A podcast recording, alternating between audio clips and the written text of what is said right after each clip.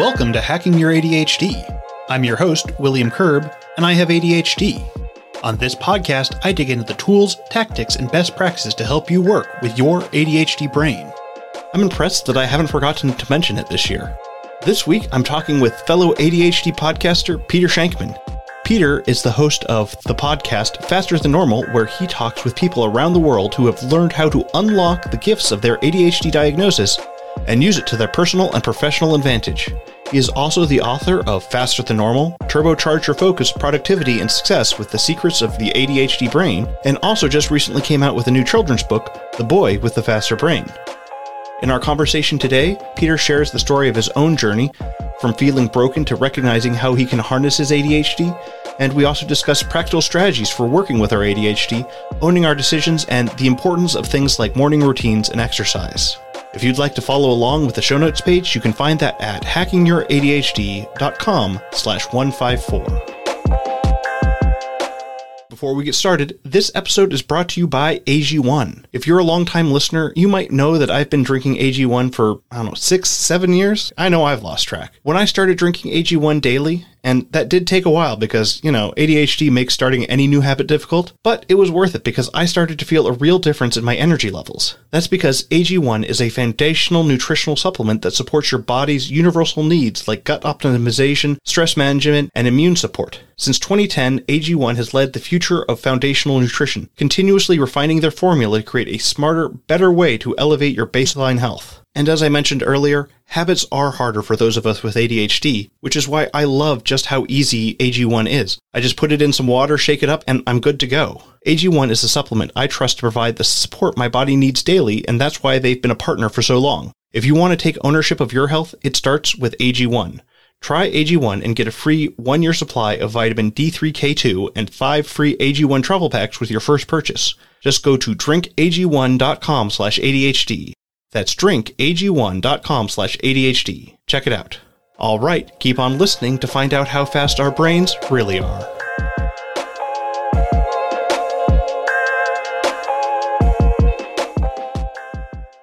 Today I'm here with Peter Shankman, and you want to give you a little bit of introduction about yourself and why you wanted to come on the show today. My basic premise is I have spent my life being assured that I was broken and being absolutely convinced I was broken. And yet I'm now 51, and yet somehow I've managed to start and sell three companies for a lot of money. I've written six best-selling books, including a New York Times bestseller. I'm a corporate keynote speaker who pretty much travels the world giving talks, and I'm a talking head on CNN and MSNBC and all that. I'm also a skydiver, a two-time Ironman, and a um, father, a single dad of an awesome 10-year-old. Yet through all that, I kept being told I was broken and kept being told things were wrong. And then one day I discovered that I had ADHD. And once I figured that out, everything started to make sense because all the things that I've done that people thought were weird were actually things I was doing to allow me to be the best at whatever it is I do. So over time, I realized that my sort of traits or abilities to do the things I do that people think are weird are actually gifts. And from that, I wrote a book called Faster Than Normal, which talks about the concept of using of looking at neurodiversity as a gift instead of a curse. And then I focused on building a kids book called The Boy with the Faster Brain. Basic premise is that one out of every seven to eight people in the world are going to be diagnosed neurodiverse in the next 10 years. And there's absolutely no reason to think that is a bad thing. It's actually a phenomenal thing. Without different brains, our society will not evolve. And so different cognitive talents and cognitive functions are actually mandatory.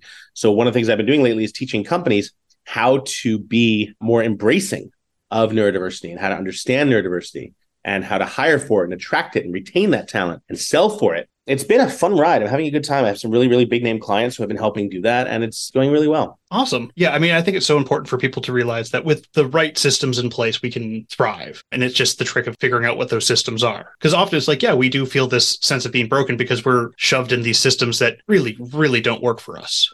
Well, I mean, you know, look at the concept of a schoolhouse, right? Where the classes are, the desks are straight and they're this way and they're that way and they're put into rows. And the reason they do that is because 150 years ago, they were one room schoolhouses and they, that's the only way they could fit as many people, as many students as possible into the school. Times have obviously changed now. And so we have the ability to create different things, but it's very hard to sort of move out of that way of thinking. You know, it's the classic story about the 10 year old daughter's watching her mom make a meatloaf and she puts the meatloaf, you know, shapes it and puts it in the pan. And right before she puts it in the oven, she slices off a quarter inch on either side. And her daughter says, Mom, why do you do that? And the mom says, You know, I don't know. That's how grandma taught me. Let's call grandma and find out. They call grandma and says, Well, that's really funny. I don't know. That's how my mother taught me. They say, Okay, let's call great grandma and find out. They call great grandma. And they said, Why do we cut a quarter inch? Says, I don't know why you did it. I did it because I had a small oven. Hmm. right? And so it's that premise that a lot of things that we do, we do simply because we've always done them that way, and it doesn't necessarily need to be that way. Absolutely. Often on this podcast, I talk about that same idea of just like just because something's a certain way doesn't mean we have to be doing it that way. Hundred percent. Again, it's it's one of those things where you learn. Okay, here's what I'm going to do, and if it works, great. I'll do more of it. If it doesn't work, I'll do it another way. And for whatever reason, I love that. I personally love that premise of sort of trying something. Let's see if it works. If it works, great. If it doesn't work, great. I learned a way not to do it. Yeah. Right. Not everything is supposed to work. That's the whole premise behind it. And it's really funny how we just get stuck in this like, well, that's the way it's supposed to be. It's like, well, if it doesn't work, it doesn't work. Exactly. And you know, that's why companies fail because companies don't keep up with the times, right? There's a wonderful story about a baboon, very similar to the meatloaf story, I guess. Five baboons are in a room at a zoo, and a zookeeper puts a bunch of bananas on the top of the cage and puts a ladder under them. And sure enough, eventually one of the baboons notices the bananas, climbs the ladder to eat the bananas. He starts eating the bananas. The other four baboons get hit with an icy cold stream of water. The um, next day, they put another thing of bananas up there, and the first baboon goes up, starts eating the bananas. All the baboons again get hit with the icy cold water. Third day, as the baboon starts to go up for the bananas, the other four beat the crap out of him because they know if he goes up there, he's going to get hit with cold water. So by the fourth day, no one goes up, no cold water. The next day, they remove one of the original baboons and replace it with a new baboon who says, Ooh, bananas. Before he can even get to the first step of the ladder, he gets the crap kicked at him. You know, he has no idea why, though. They keep replacing the baboons until there are five brand new baboons, none of whom have ever been hit with water, but all of whom know they're not allowed to go to bananas. They don't know why though. And the rule is well, that's the way we've always done it. Mhm. Right. So it becomes that premise that as long as you get out of your own way and allow yourself to fail and allow yourself to learn better ways to do things, neurodiversity helps that because people who are neurodiverse think differently than the norm. I've been fired from more than one job as a teenager because I thought differently and tried different things. And when you're 16 years old working for a movie theater or whatever, they just want you to be like everyone else. It is really hilarious when people dealing with their, they're like, why won't you just do the things like everyone else is doing? It's like, because that's a dumb way of doing things. I remember it was a meme or TV shows where the character goes, you know what? Actually, no, let's do it your way because it's much more easier for you, even though it's going to take five times longer, you ignorant fool. Yeah. So I love those ideas of like, hey, let's just do things in a new way because it is so frustrating to be stuck in because I, you know, will get in my head and like, why can't I do this? And it's like, oh, because I'm doing this the wrong way. So I had a good time reading through your book. I thought there was a lot of great points with like how we manage ADHD It goes into so many different facets, even though wasn't like explicit that these are the things you're doing for ADHD, but it was also just like talking about how he was able to do things so much better when he had some exercise. There was a lot of different areas where if we can come at this from a couple different areas, we're going to be able to do so much better with managing our ADHD. And I think exercise is one of those ones that sure. I hear all the time, and I personally find it really helpful. But I always hear people being like, "But I just don't want to." you know what? I had a so I have a mastermind group called Shank Minds. We have about hundred people in it, and every once in a while, you know, at the end of every month, like people get an automatic email that says, "Hey, just FYI, I'm billing you, you know, for next month, so don't be shocked when you know credit card shows a bill." And without fail, you know, one or two people will quit. Mhm. I always ask them. I always email them personally, like, "Hey, saw you left. No worries. Just you know, curious why."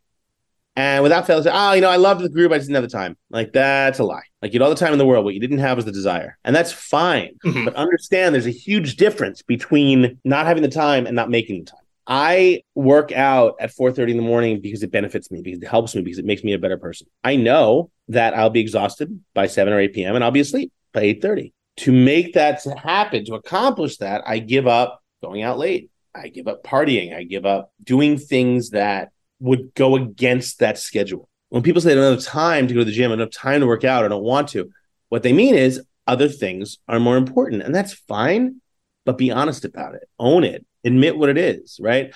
I don't have time to go to the gym. The hell you don't. The gym opens at five in the morning. You can go at five in the morning. I doubt you have other meetings at 5 a.m. The problem is you chose to stay out until 11:30 last night at a bar, which again is fine. I'm not judging that. I'm judging the fact that you're blaming it on not having the time when you very clearly do. Yeah, it is about owning your choices there and being mindful of that when you're choosing to do one thing, it is saying no to a bunch of other things. It is hard to get out of that mindset. It's like, oh, well, it's the same thing we are talking about earlier. When I was in my 20s, it's like, yeah, I should be going out doing all these partying things, like, or I could be doing this other stuff that I want to be doing as well. And I think that at the end of the day, there'll come a point where you decide, right, here's what I want to do better. Yeah. That's it. And I think that's often where people do find that big thing of change. They're like, oh, yeah, I really do want this thing more than I want that. Kids have been like such a monumental shift in who I was because I'm like, oh, I want to be able to be present and do stuff for them. That means I have to get to bed on time and I have to do all the things that are going to make sure that happens because Hundred percent. If I'm tired, I will be snap at my kids, you know, yell or whatever. And it's like, yeah, I don't want that's not the parent I want to be. No, and that's why I'm on the bike at 4:30 every morning. You know, I might be exhausted, but I'm a better parent, and that's at the end of the day, that's what I'm trying to do. And it's also like fair to also be like, yeah, it's still hard. I'm sure you have many mornings you're like, I don't want to be here. Of course. But again, you plan for that. So I make sure that I go to sleep and I put on a pair of bike shorts before I go to bed. My Peloton bike is three inches away from my bed. Mm-hmm. I can literally roll out of my bed onto the Peloton bike. Sometimes I'll bike for five minutes before I'm even open my eyes. But at that point, I'm awake and I'm working on it. That's all I need. Is so you, so you put those rituals and those resolutions into place that allow you to do what you need to do. That is one of the things I've often found too is like when we're planning for best case scenarios, as soon as we hit any chip in the road, you know, like I inadvertently stayed up late and now I can't wake up. You understand that you're going to have those pushbacks, you're going to have those failures, you're going to have things that don't work all the time, and that's fine. When that happens, you make sure to get back on track. You know, the key is having a bad day is normal. Having, you know, screwing up every once in a while is perfectly normal. Owning it is much more rare. Yeah. What I learned years ago is that I rarely drink anymore because when I used to drink, I wouldn't have one drink, I'd have five. Not because I was trying to get drunk, because I liked it. I had a good feeling, chasing the dopamine. Then after those five drinks, I'd go to bed. I'd wake up the next morning. I'd feel like crap. I'd be dehydrated. Like, oh, you know, we'll fix that. Let me order two grilled cheese, tomato, and bacon sandwich. That'll help. Well, as long as I did that, I guess I ruined the day. I won't go to the gym. I, I'm already eating like shit. Let me order a pizza. Now it's two weeks later. I've gained 10 pounds. Mhm. Where's the benefit there? Yeah, it is really important to be like, hey, I messed up here, but that's okay. In the scheme of everything I'm doing, if I just have one bump rather than like a two week bump, it's way better. Absolutely. There's the uh, like uh, productivity method of doing like daisy chains where you like do like bark off each day that you do something Right, right. and don't break the chain. And I'm like, I get so demotivated by breaking the chain that I'm like, that's not Yeah. useful. What's more useful is being like, you know what? I'm going to plan that I'm going to have days that I miss. It's more important that I have like five weeks where I did four days each than Exactly. Well, that's the same thing. I mean, I have a streak going on my Apple Watch for almost a thousand days of beating my exercise goal every day. But to get to the point where, you know, I don't want to work out hard every day. You need to recover, right? So sometimes my beating my exercise goal will literally be me sitting on the bike going five miles an hour reading a book for an hour and a half just to beat it. Now, great, I get some movement in, but I'm not, I'm certainly not increasing my cardiovascular health. So what's the point? They need to rethink that. I've had that same issue with my Apple Watch where I'm like, is this measuring what I want it to measure? Absolutely. And, you know, and the, the bonus, okay, so I have the streak, great. But yeah, it's not necessarily the most useful thing. Yeah. But One I think about is like goals for like reading a certain number of books by the end of the year. So I'm like, that's great, but also doesn't cover the quality of the books, the length of the books. Exactly. What's the point, right? What's good about it? Like I could read 12 really short books in a couple of days and be like, oh man, I hit my goal really quickly. I totally agree. Again, at the end of the day, it comes back to knowing yourself because the crap that we do, let's face it, I am a master bullshit artist. I can bullshit anything, anything I want to. Again, another reason I sleep in my gym clothes because if I didn't work out first thing in the morning, I would figure out a way to not work out in the afternoon. I'd be walking home and say, okay, go to the gym. Oh, look, a news alert. They found a new asteroid and it's orbiting Pluto. You know, just in case that thing gets knocked out of orbit, I should go home so I could take care of the dog. And in my head, I'll justify that, right? It's complete BS, but I'll figure out a way to make that work. The key is you get up, you get it done before you wake up, before your brain has time. The ADHD brain is brilliant at coming up with ways not to. So you, you you fake it out and you get it done before the ADHD brain even wakes up. So when it does wake up, it says, "Oh, okay." Oh, he's already on the bike. God damn it! You know, and then you can't stop it. Yeah. And I love also doing things early because stuff does come up. And I'm like, Yep. oh, I literally have to go and do this. And that was when I was planning it. And if I'm like, when I've completed the most important tasks of my day early, and self care should absolutely be one of my most important tasks. Yeah, you can't take care of anyone else. You're not taking care of yourself. I'm on the bike on average by 4:30 a.m. every morning, Nice. and it's exactly what I need to do. Exactly what I need to do. As long as I get it done, I'm good. I mean, I'm done by 6:30. By 6:30, I'm showered, I'm dressed, I'm changed. I can go make a cup of coffee, and I have 15 minutes before I have to wake up my daughter to get to school. And, and that's the funny thing about exercise and like eating healthy is like you're just so happy. You walk around like a goddamn leprechaun. Your skin is soft. Your hair feels like the hair above a horse's ass is just totally silky, right? And you're running around like you're a damn, you know, happy joy of ray of sunshine. You drive everyone else insane. It's the greatest feeling in the world. I love it. It is amazing how, like, not only how much it makes you feel good, maybe not exactly when you're doing it, but like right when you finish, you feel usually feel pretty good. And then that lasts way longer than you expect it to. One of the other things I do is I take cold showers. Mm. And normally I'll start off with a shower that's hot, then I'll move to cold. And what everyone says about that, they think, oh my God, take a cold shower. What's wrong with you? What people don't realize is that cold showers actually give you a dopamine hit that lasts about three hours and increase your dopamine by like something like a factor of five. And then it literally lasts for like three hours. So you are unbelievably high as a kite for that entire time, right? And you have absolutely no reason to be unhappy. There's no reason to be miserable, and you're just like you're loving life. Everything's awesome. That simply comes from the act of taking a cold shower. How easy is that? Right? It's just amazing what people don't think. You know, these are the little things that you can do, and and it will change your world. Yeah, cold showers have been, I've done quite a number of them. I don't always do them because I find I get more benefits from a hot shower right before bed. But yeah, the morning cold shower is very nice to be like, you can't do them right after a workout either because your heart could explode. But other than that, you know, yeah. it's good stuff. I enjoy doing the mental trading of walking in the shower and then turning it on to cold to be like, yeah, because it's the expectation that's the worst part. And then I'm like, I can do this. Right. Exactly. I found that to be very good training for just being for other like ADHD tasks where I'm like, man, I don't want to start this okay, we'll just start and see how it feels. I've also found a phenomenal cheat code for that is ChatGPT. I'm not going to use ChatGPT to do everything because there's no point. It can't do everything. But yeah, what it can do is it can give me the start. So if I need to write a proposal for a client or something I don't want to do, or just know I can do it, but it's going to take a long time, whatever, I say to ChatGPT, write a proposal based on this, this, this, and this, do these things, da, da, da. and then it sends it to me. And there, now I've started. All I have to do is edit that proposal and turn it into what I wanted to say. And that's a lot easier than starting from scratch. So that is for an ADHD person or neurodiverse person, that is an amazing, amazing gift. It's worth I pay the 20 bucks a month for the premium for GPT-4. It's totally worth it. I found it very helpful. Absolutely for that starting thing. To be like, okay, now I have a structure to go with this. I like doing it for emails as well, being like, hey, just how would I respond to this? And being like, okay, well, what you came up with is terrible, but I can build off of that. Absolutely. One of my favorite ones from doing that was like, someone was asking me where I was like located, and they're like, "We're in New York. Where are you at?" ChatGPT was like, "Well, I'm also in New York." I'm like, uh, "No, I'm in, I'm in Washington, but uh, good guess." yeah, I think that's the the funniest thing about it. It's just so confident in its wrong answers. I've been using it for different things. It's not ready for like, give us 20 bucks and we'll give you 100 selfies from one picture. You take one picture, we'll send you 100 headshots from it. They're the absolute worst. I look like something a cross between the, the Sopranos and the, the ogre guy from the Goonies. it's not good but you know it's not there yet but for certain things it's phenomenal. And again to help you get through the benign and the banal is is amazing. I've also found um, there's a number of things to do help with like breaking down tasks being like yeah. Hey i want to clean the, my living room. Can you give me the breakdown tasks? And it's like yeah you need to do these 12 things. And i'm like oh wow that's broken down way more than i ever thought i could do that. And i love giving that to my kids to be like hey clean your room. Here are the actual things you need to do. Exactly. Well, and that's one of the things about, about ADHD is that you just see it as one giant chore. But if you go to the premise of eating an elephant, which is one bite at a time, it makes it a lot easier to get through. Absolutely. It does feel overwhelming, but yeah, it's still like you can do it. It's all about setting up these systems that are going to help us get through it. Exactly. So, do you have anything you want to leave the listeners with? So, my entire world is at shankman.com. Both books, Faster Than Normal and The Boy with the Faster Brain, as well as all my business books, are available on Amazon. And I love talking about this stuff because I think it's the right thing to do. I love helping to find answers about neurodiversity.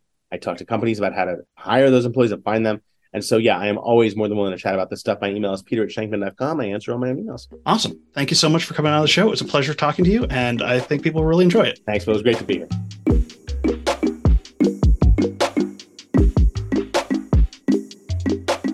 Thanks to Peter for coming on the show, and thank you for sticking with us all the way to the end. Be sure to check out the Faster Than Normal podcast, found on any podcast player, and be sure to check out Peter's books, Faster Than Normal and The Boy with the Faster Brain. Before you go, though, let's do a quick rundown of today's top tips. 1. Recognize and value the unique strengths that come from having an ADHD brain. Rather than seeing ADHD as a limitation, we can view it as a unique attribute that can drive success if properly harnessed. 2. To overcome feelings of overwhelm, we can break tasks into smaller, more manageable steps. We can often find ourselves in paralysis when we don't know where to start, and by breaking tasks down, we can often find our way.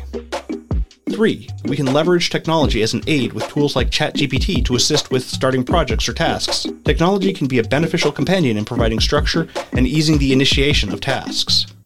All right, that's it. Thanks for listening. I'd love to hear what you thought of this episode. Feel free to connect with me over at hackingyouradhd.com/contact. If you'd like links or to read this episode's transcript, you can go to the show notes page at hackingyouradhd.com/148. If you'd like to support the show, the best way to do so is to tell somebody about the show, especially if you think they'd like a particular episode. Just click the share button on your podcast player and send it over to them. Or you can consider supporting me on Patreon. Just go to hackingyouradhd.com slash Patreon to find out more. And now for your moment of dad. What did Yoda say when he saw himself in 4K? HDMI?